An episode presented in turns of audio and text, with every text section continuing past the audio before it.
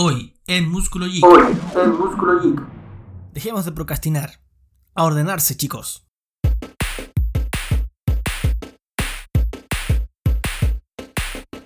Boomers, Millennials, Nerds y Geeks. Todos respiramos tecnología. Bienvenidos a hablar de ella y a ejercitar nuestros conocimientos. Bienvenidos a un nuevo capítulo de Músculo Geek, tu podcast semanal de tecnología.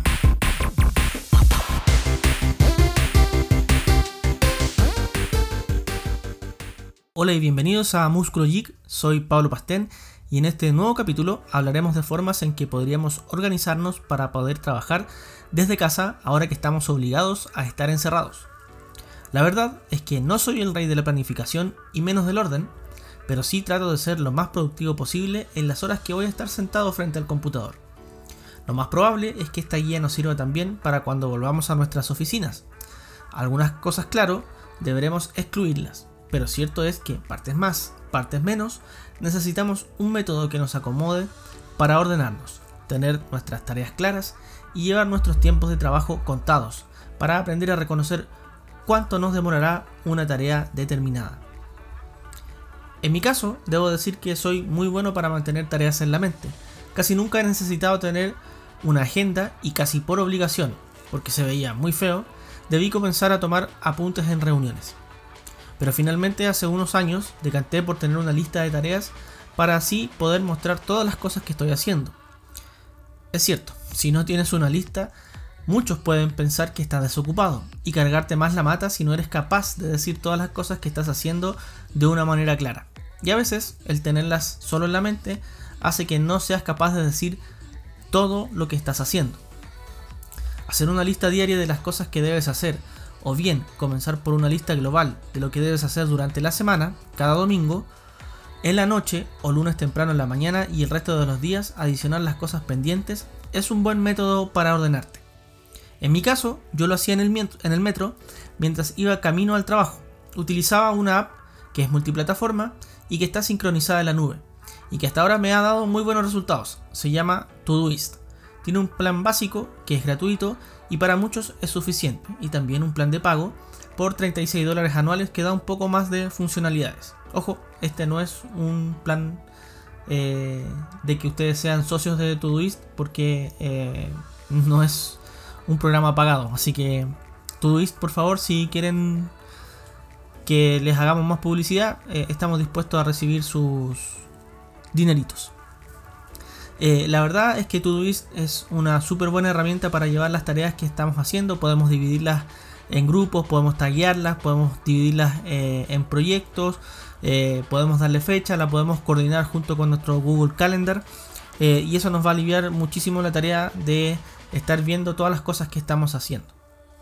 Es importante no solo hacer una lista de tareas, así como si tuviéramos un método de Scrum, eh, en donde decir esto es nuestro backlog y esto es lo que estamos haciendo, sino que también es importante poder eh, priorizarlas, dado que es evidente el saber que no seremos capaces de hacer todas las tareas que nos propongamos en un solo día. Por eso debemos tratar de matar pronto las tareas prioritarias. También es bueno matar lo antes posible todas aquellas tareas que nos tomen menos de 15 minutos. Dejarlas para después es pura y dura procrastinación y nos cargan la bolsa sin motivo alguno. Así que les aconsejo tomar todas estas tareas pequeñas eh, y deshacerse de ellas lo antes posible, ojalá muy temprano en la mañana. Les dará una sensación de alivio, especialmente al final del día. Eh, lo bueno de esto es que al final del día ustedes se darán cuenta de todas las cosas que hicieron y las que les quedaron pendientes y podrán moverlas para el día siguiente, desde luego cambiando la prioridad que va teniendo cada tarea. ¿ya? Se supone que mientras más tiempo pasa, estas tareas deberían subir en prioridad porque las llevamos mucho tiempo eh, guardadas en la bolsa y no es la idea que se queden ahí forever.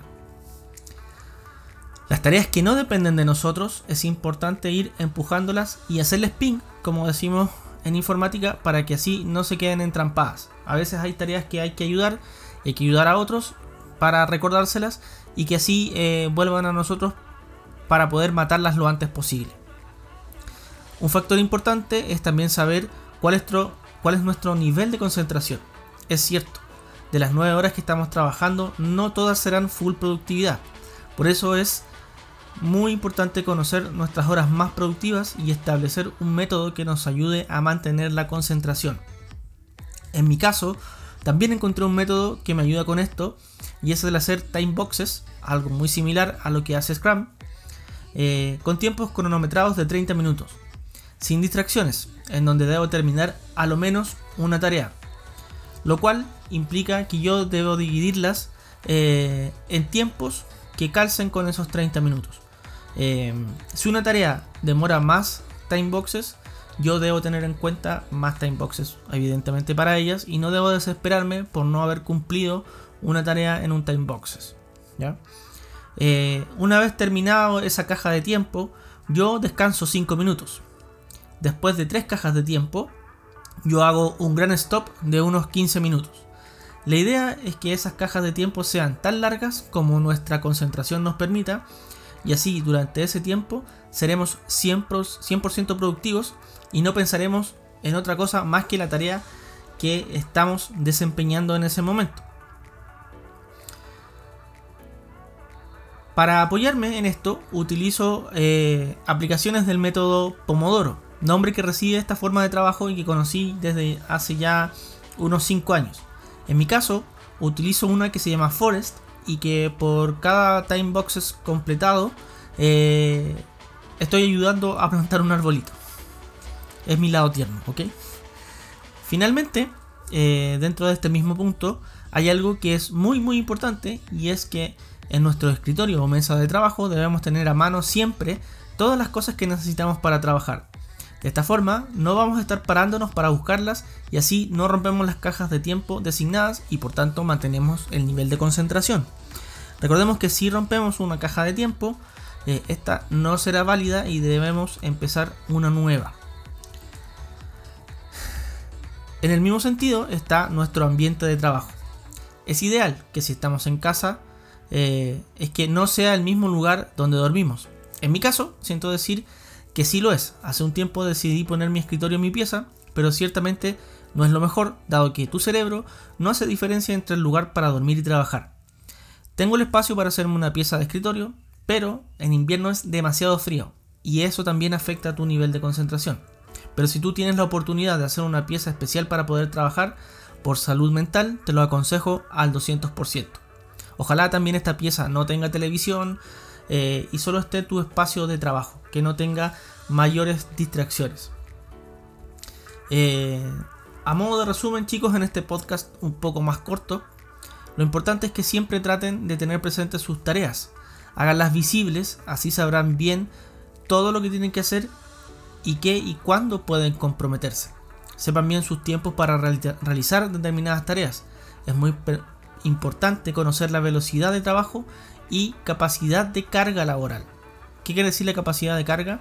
¿Cuántas cosas son ustedes capaces de hacer durante un día de trabajo, durante una jornada de trabajo? Es probable que les pidan 20, pero ustedes son capaces solo de hacer 10. Entonces, si les van dando 20 todos los días, se van a ir encolando muchas tareas y van a terminar siendo, eh, por así decirlo, eh, poco productivo a vista de otros. Pero si ustedes dicen, oye, pero que todas las tareas son muy pesadas y yo hago 10 y hago las más pesadas y las más livianas, las voy dejando y las voy encolando y al final siempre termino siendo las más pesadas, las más pesadas, entonces tienen que hacer ver cuál es el tipo de tareas que ustedes son capaces de hacer, hacer y cuántas son capaces de hacer.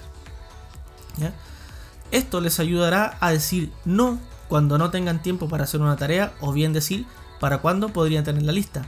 Y desde luego mantengan un ambiente propicio para trabajar. Muy bien muchachos, espero que este capítulo especial les haya gustado. Recuerden seguirnos en Twitter y Facebook, en Twitter, Facebook y YouTube como Músculo en Instagram como Músculo Geek-cl y escuchar nuestros capítulos en Spotify, iTunes, Anchor e iVoox. Nos vemos en el próximo capítulo.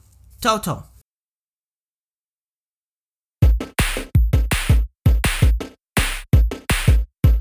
Y así cerramos un capítulo más.